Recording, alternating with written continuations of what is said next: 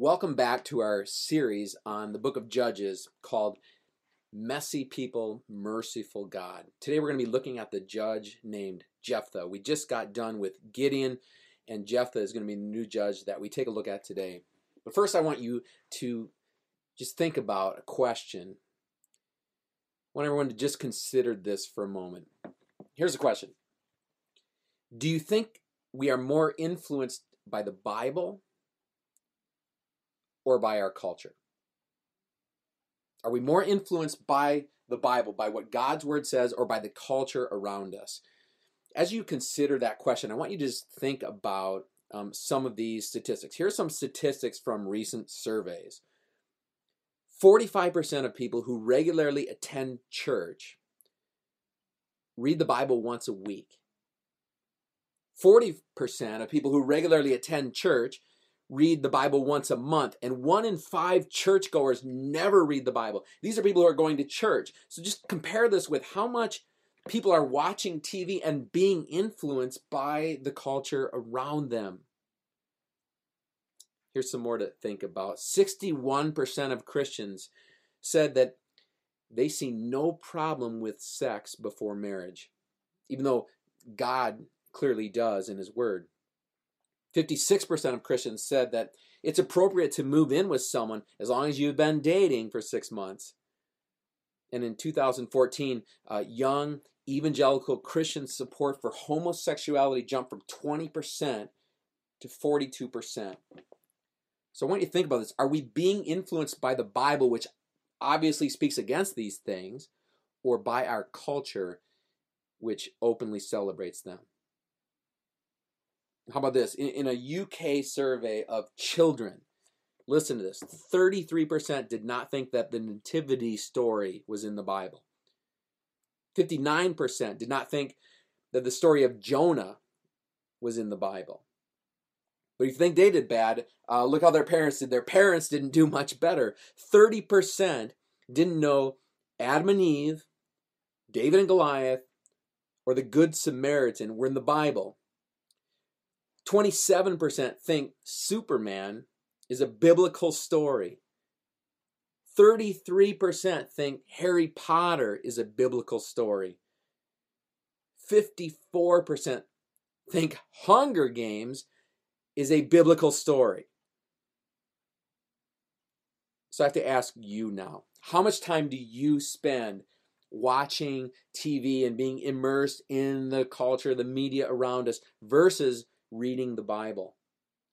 And, and which one of those do you end up thinking about more often during the day? Which one of those things influences more of your decisions? How many of you, how many of you could name more superheroes and more fictional characters than you could name biblical characters? And how many of you have more popular song lyrics? You know, the ones that kind of go playing in over and over and over in your heads? How many of you have more popular song lyrics memorized than Bible passages? Friends, let's admit it. We we are and we often have been more influenced by the culture around us than by the Bible. We have often been more influenced than by what culture says, by the world around us says, than by what God's word says. The Israelites sure were. All right, we just went through Gideon the last couple weeks. Gideon died. Then came Abimelech, then Tola, then Jair. They died. And the, the children of Israel went right back to that same downward spiral pattern. All right, being, being influenced by the culture around them, they started serving false gods. Baal, the, the god of rain, Asherah, the goddess of fertility, and Molech, the god of death. And only human sacrifices, only human sacrifices could please these gods. And more often than not, the sacrifices were most often children. And this is the culture that was influencing God's people. So listen to what happens. It's verses 6 to 10 in our text. Judges chapter 10, beginning at verse 6. Again, the Israelites did evil in the eyes of the Lord. They served the Baals and the Ashtoreths, the gods and the gods of Aram, the gods of Sidon, the gods of Moab, the gods of the Ammonites, and the gods of the Philistines. And because the Israelites forsook the Lord and no longer served him, he became angry with them. He sold them into the hands of the Philistines and the Ammonites, who that year shattered and crushed them. For 18 years they oppressed all the Israelites on the east side of the Jordan in Gilead, the land of the Amorites. The Ammonites also crossed the Jordan to fight against Judah, Benjamin, and the house of Ephraim, and Israel was in great distress. Then the Israelites cried out to the Lord, We have sinned against you, forsaking our God and serving the Baals. Friends, idolatry always leads to slavery. The, the, the, culture, the culture around us, the culture of the world around us, influences us to make money and popularity be our gods. And so God says to the person who worships these things, Hey, if you want to live for money instead of for me, then money will rule your life. If you want to live for popularity instead of for me, then popularity and people's opinion of you will control your life. If you want another God beside me, then go right ahead. Go ahead, let's see how merciful it is to you. Let's see how effective it is in saving and guiding you. So, this was the worst oppression yet for Israel. This is the worst it had ever been for them. And now they cried out to the Lord we have sinned against you, forsaking our God and serving the Baals. But basically, God tells them here, too bad. That's basically God's answer. So listen to verses 11 to 14. The Lord replied, When the Egyptians, the Amorites, the Ammonites, the Philistines, the Sidonians, the Amalekites, and the Maonites oppressed you, and you cried to me for help, did I not save you from their hands? But you have forsaken me and served other gods. So I will no longer save you. Go and cry out to the gods you have chosen. Let them save you when you are in trouble.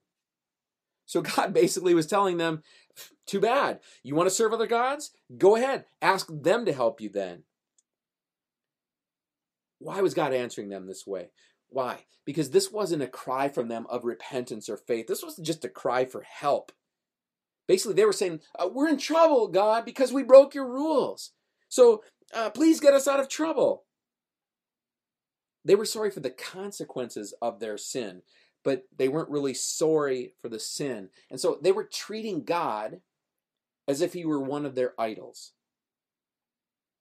They, they were trying to push all the right buttons and make the right sacrifices in order to get God to do for them the things they wanted God to do for them.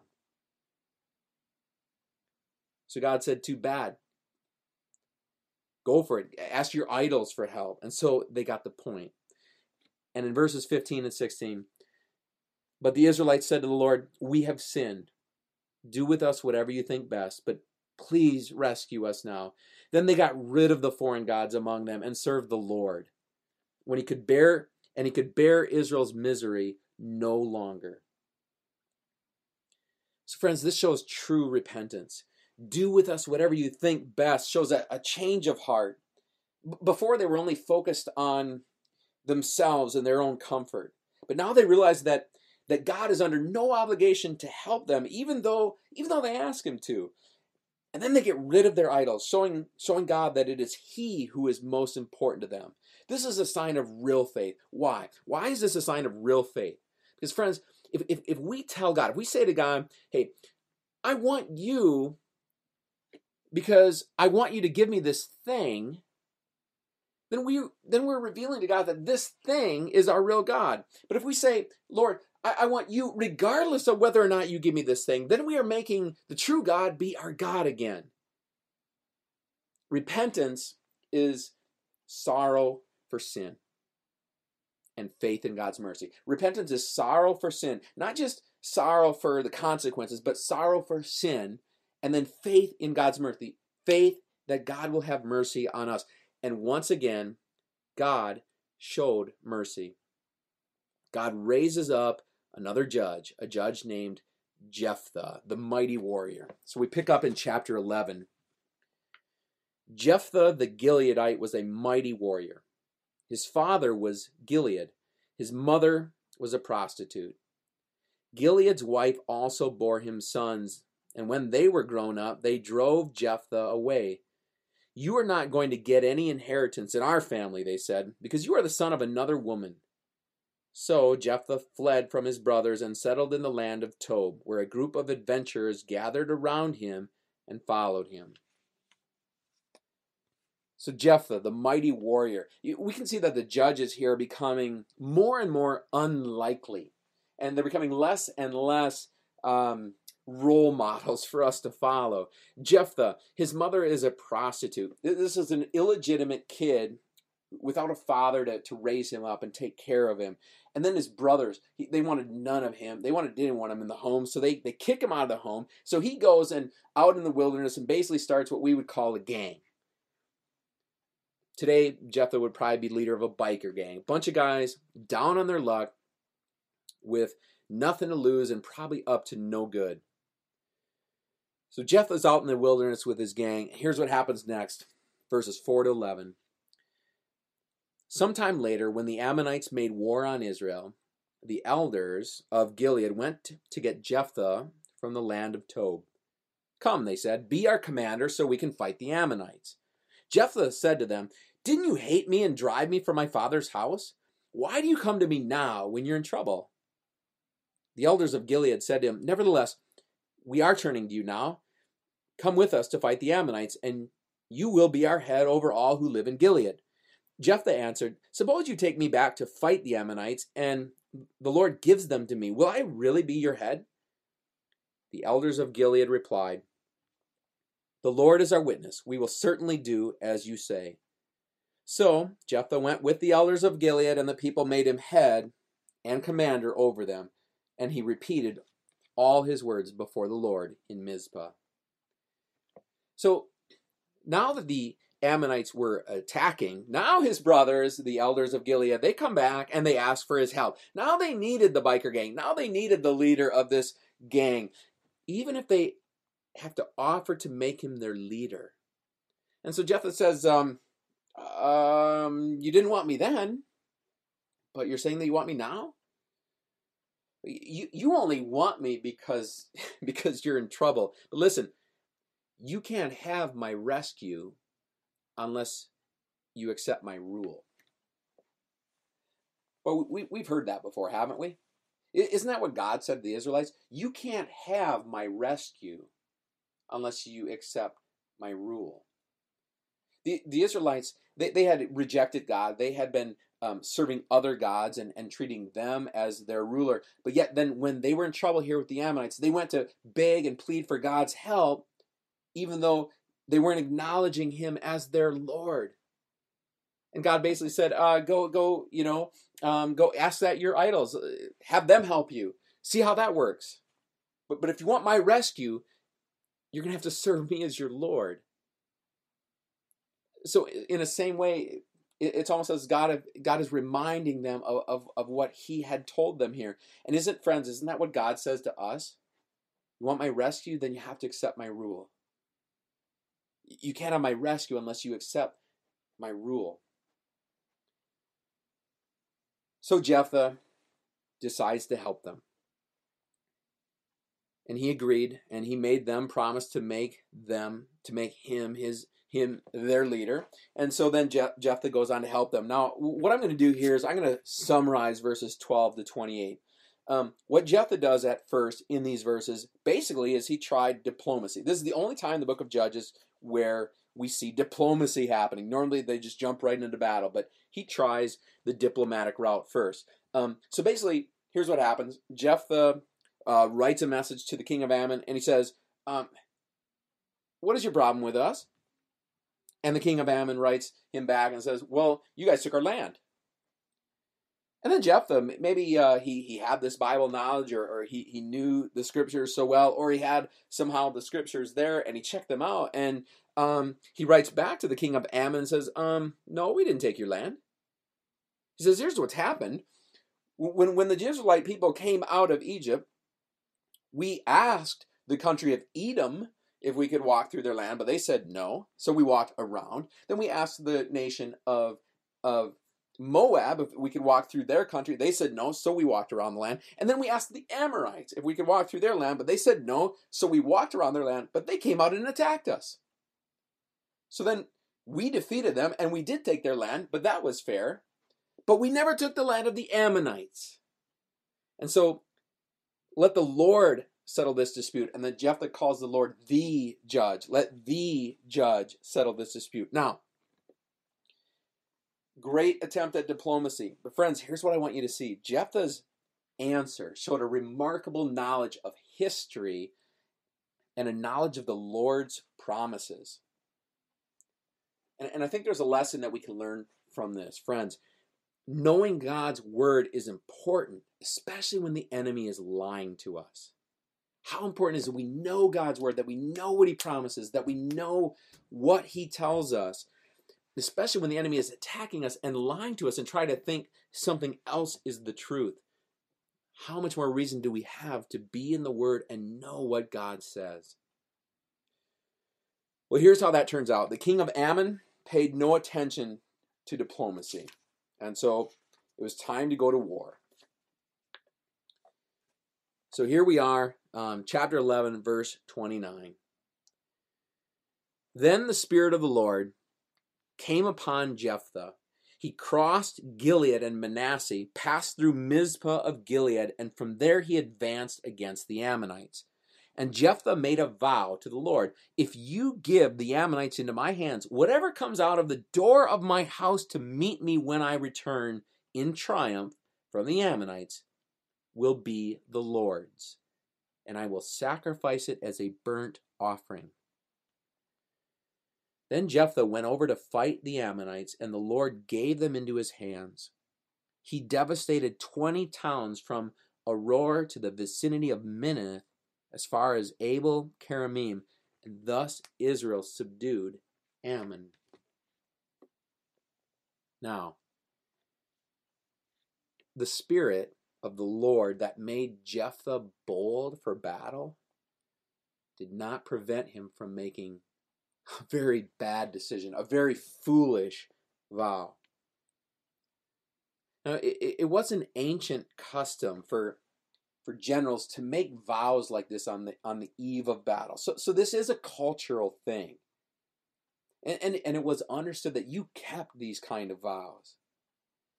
But friends, this was a rash vow that could only lead to trouble. I mean, how could someone who who knew the Lord's law as well as Jephthah been ignorant of the Lord's hatred for human sacrifices.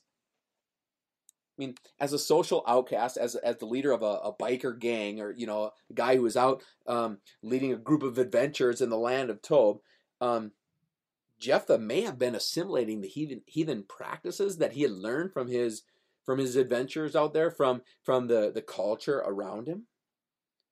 And, and there's all kinds of debate um, about what Jephthah promised. But listen, if he were promising an animal sacrifice, then he wouldn't even have considered her. He wouldn't even con- have considered a human being walking out his door to be the answer to this foolish vow that he made. So let's read on to see what happens. Verses 34 to 40.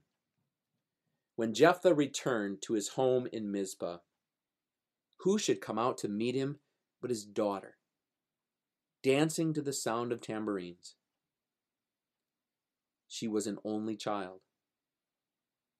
Except for her, he had neither son nor daughter. When he saw her, he tore his clothes and cried, Oh, my daughter!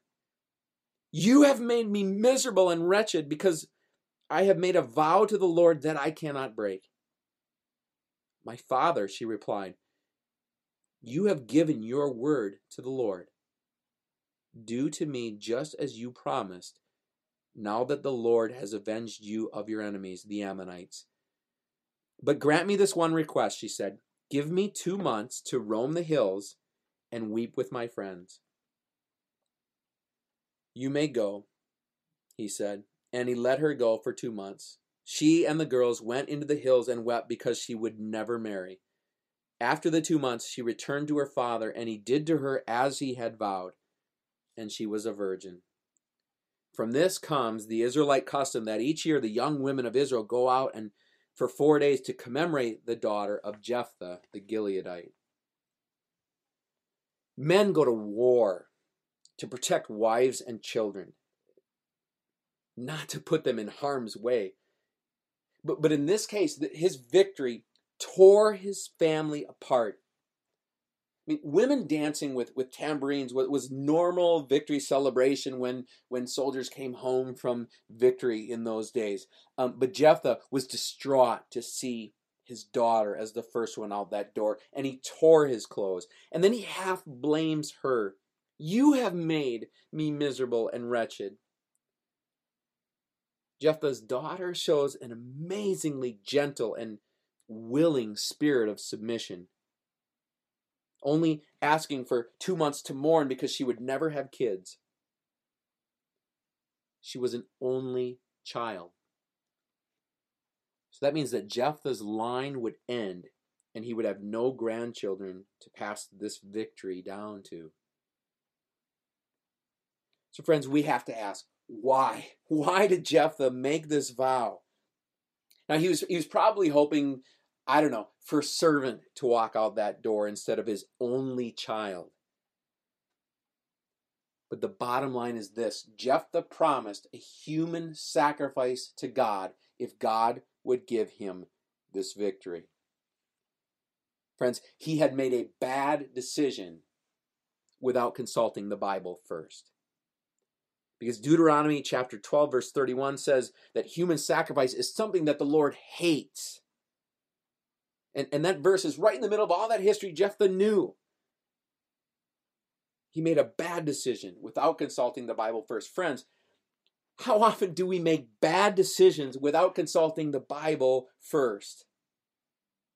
You know, maybe in the way that we that we uh, treat or view our marriages, or, or maybe the way that we even choose our life partner, our spouse, or in the way that we use our finances, or how we deal with conflict, or how we make um, career decisions without thinking first of how that's going to affect our spiritual lives. So often we are more influenced by the culture around us than the Bible.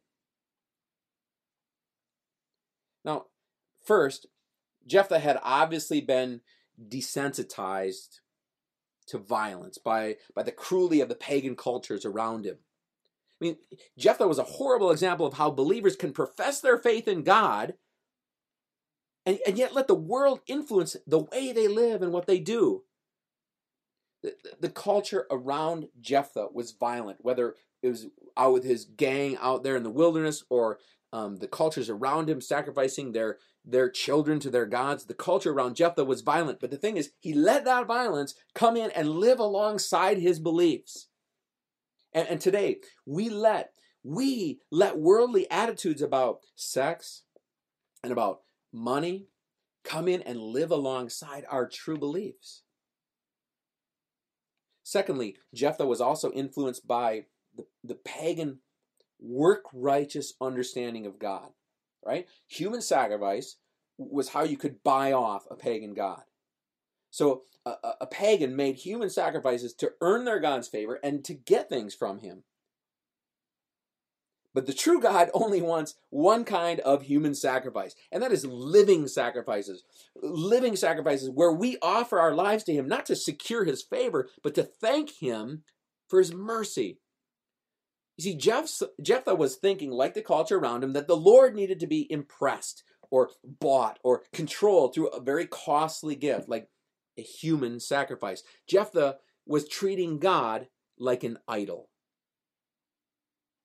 the, the tragedy is, is that God had already decided to save his people through Jephthah.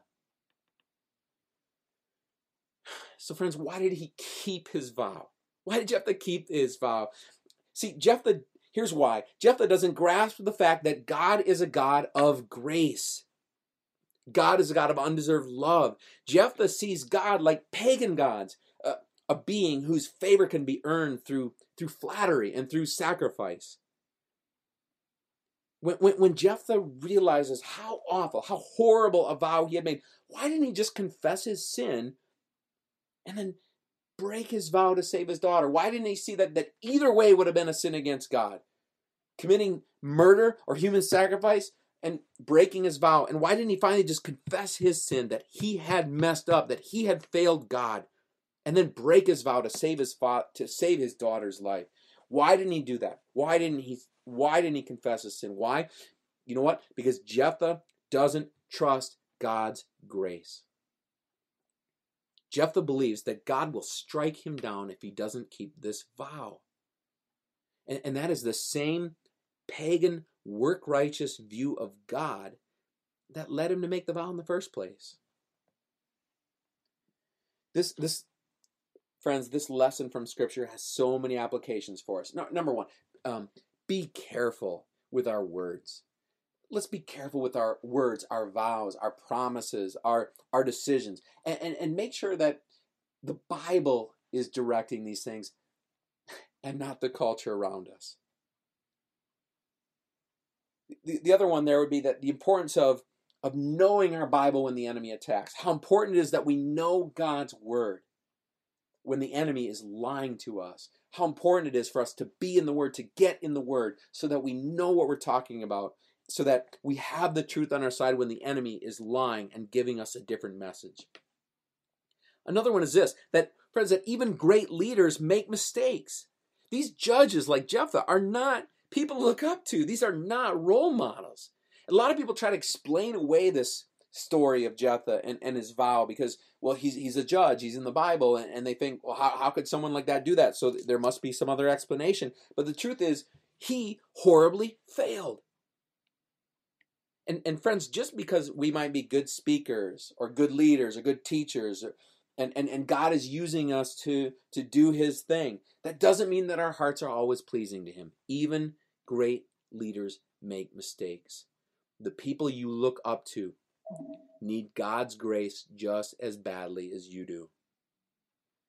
But here are the big points. Here are big take home points for today.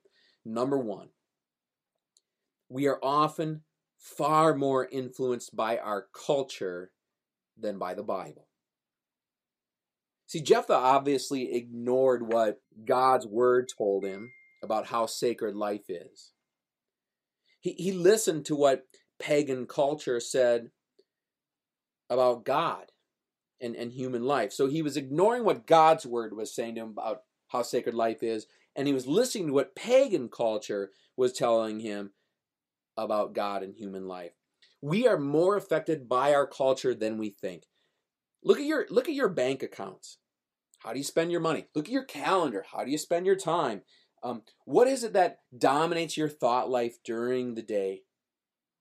So th- this account of Jephthah makes us consider where where might we be imitating culture instead of imitating God? The, the only way to answer that question is to humbly and faithfully get into the Word and stop treating God like an idol. Our second point for today is this. Friends, we struggle to believe in a God of grace. Satan, Satan convinced Adam and Eve to doubt that God had their best interests in mind. And, and ever since then, ever since that time, we have felt that, that we need to control God. We need to pay God. We need to deserve God by what we do. We've struggled to simply trust God to love us and bless us. And friends, that means we are treating God like an idol. So let's stop treating God like an idol and treat him as the God of undeserved love.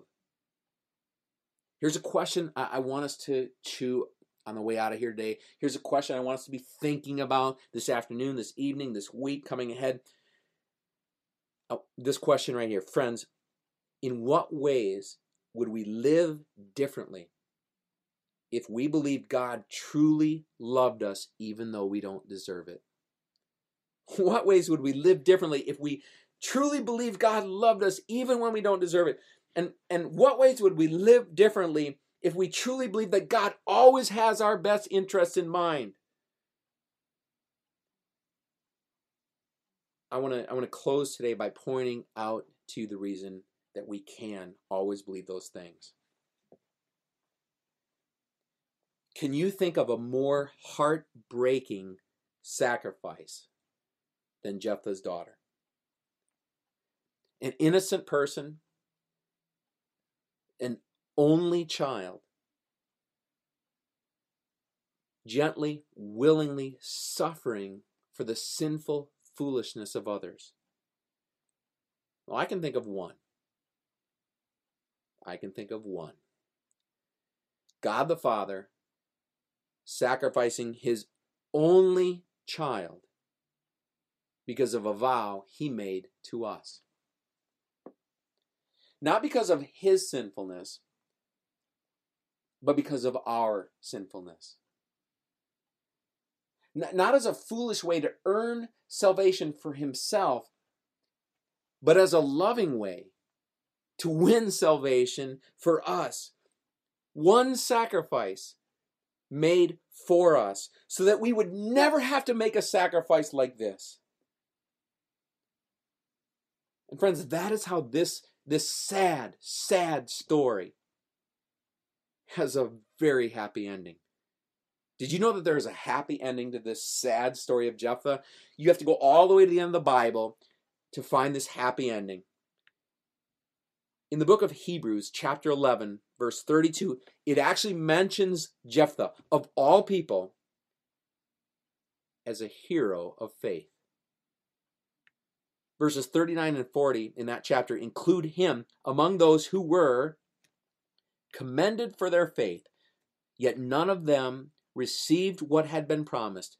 God had planned something better for us, so that only together with us would they be made perfect. So, so Jephthah, whatever it was that Jephthah did, whatever Jephthah did, whatever awful thing this man did, as far as his daughter is concerned, Jephthah will one day stand with us, fully forgiven before God because of what Jesus did. And so will you and I stand fully forgiven before God because of what Jesus did. So let's stop treating God like an idol and let's start treating Him like the God of undeserved love because of what He did for us and let's offer our lives to Him, not as a human sacrifice, but as a living sacrifice, as our way to thank Him for His amazing, undeserved love and grace in our lives. Amen.